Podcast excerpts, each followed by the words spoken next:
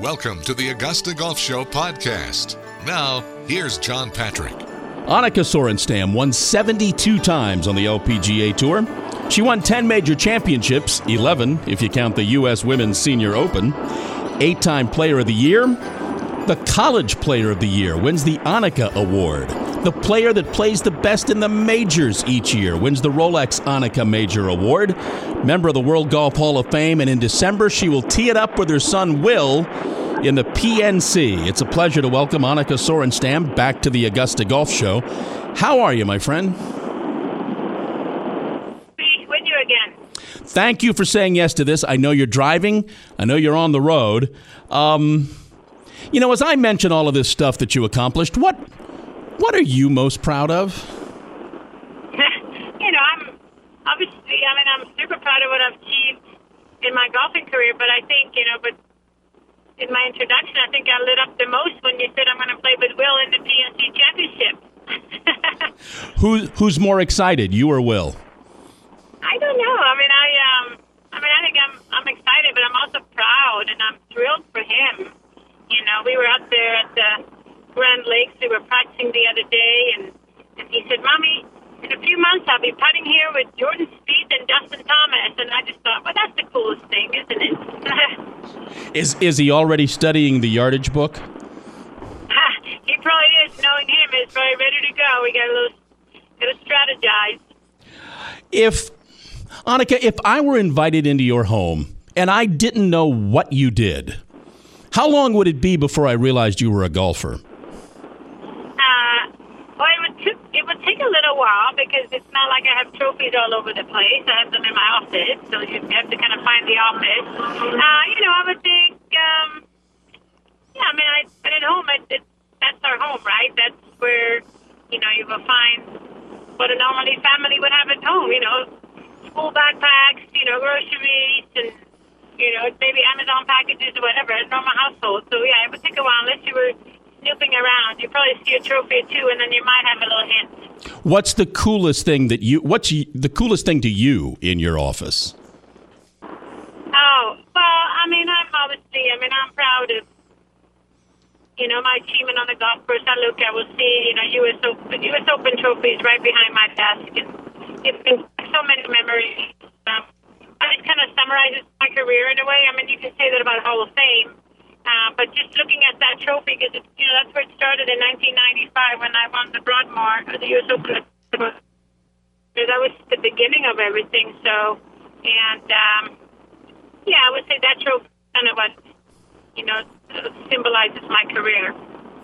Along with the PNC, one of the other pieces of news you made in the last couple of months is next year, about this time, the Annika, driven by Gainbridge at Pelican will be an official event on the LPGA Tour. Now, you've had your name associated with LPGA events in the past.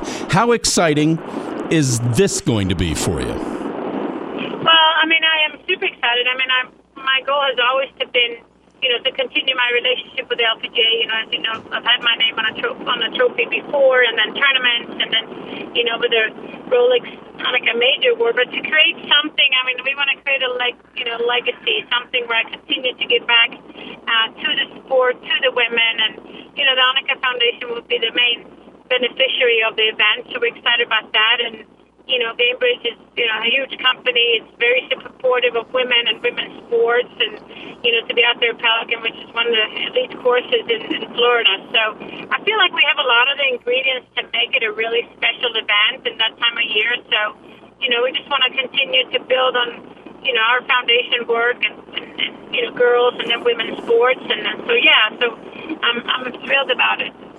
We're talking with Annika Sorenstam here on the Augusta Golf Show as you see these young women that you are inspiring and that uh, are winning the awards named after you, how impressed are you, Annika, with the with the talent that we now have in 2022 and and, and, and moving on?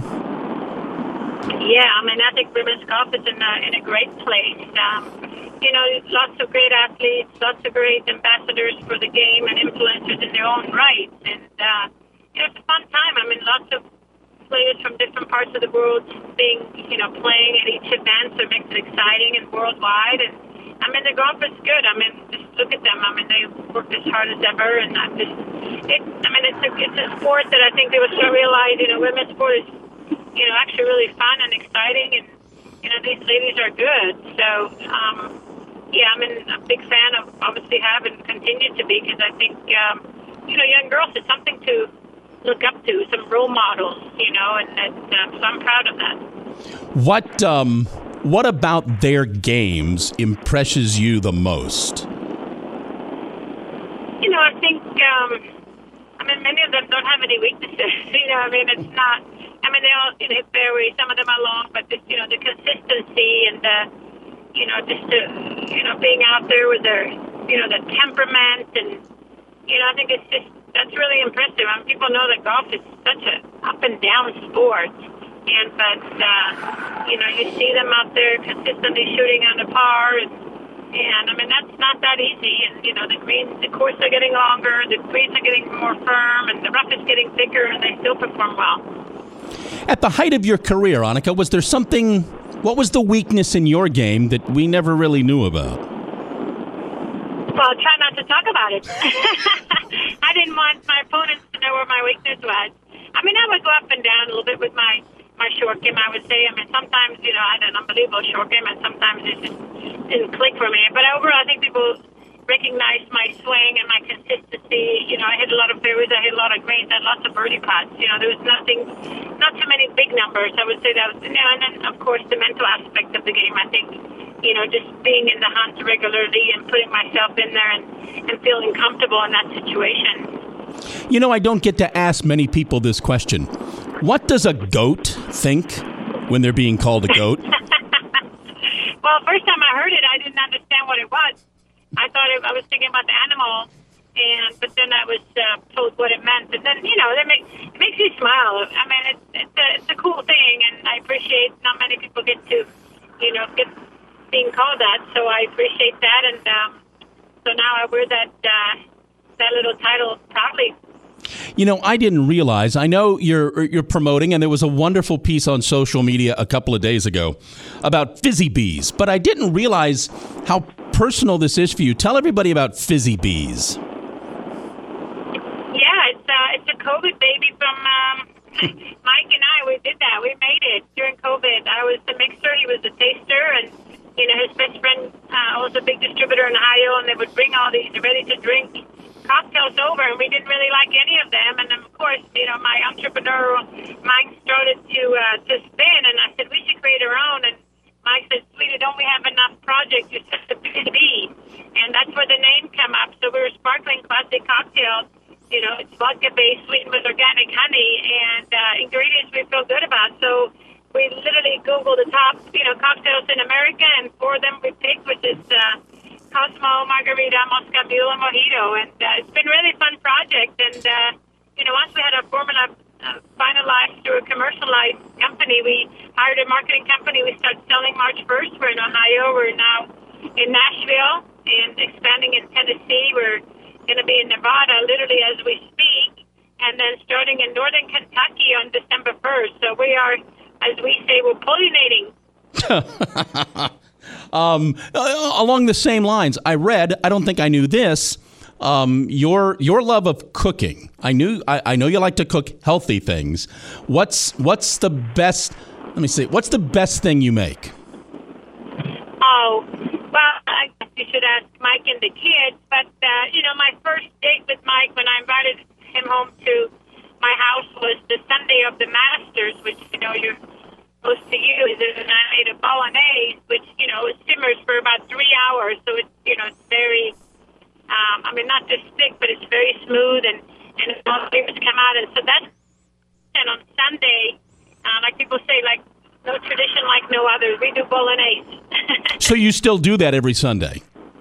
Oh yeah, of the yeah, Masters. So that reminds me of one of our first dates, and the kids. I mean, pasta is obviously very uh, kids friendly, and you know, it's um, I don't know we just love it, and it's become a tradition. And you know, tradition. I think it's important in the family, and you know, institutional thing like with families to have certain things, and that's one of the things we do. What has I, I, I'll let you go, but I'm curious. What has surprised you, pleasantly surprised you about being a mom? Um, I think just um, I don't know, this just the love of love of another human being to a different level. Like I mean, you hear it all the time. I mean, you would literally jump in front of a car or a train, or you know, you want. Uh, I think the hardest thing is to let them try and let them experience. You know, I, early on, I think I was very much, you know, super protective and realized that that's not necessarily a good thing all the time. Um, so just kind of let them, especially now. I mean, Ava is a teenager. They have, you know, I want her to experience and not just for me to say it. Um, so kind of let the wings, you know, let them fly a little bit. That's the hardest part. But then again, to be, you know, to love somebody so much and then be able to let go, it's very difficult. she is Annika Sorenstam. Uh, she even on the road, she finds time to do this, and I deeply appreciate it. Uh, Annika, thank you for taking the time to do this. Be careful driving home, and we'll talk again. Thank you. I always enjoy our company. Thank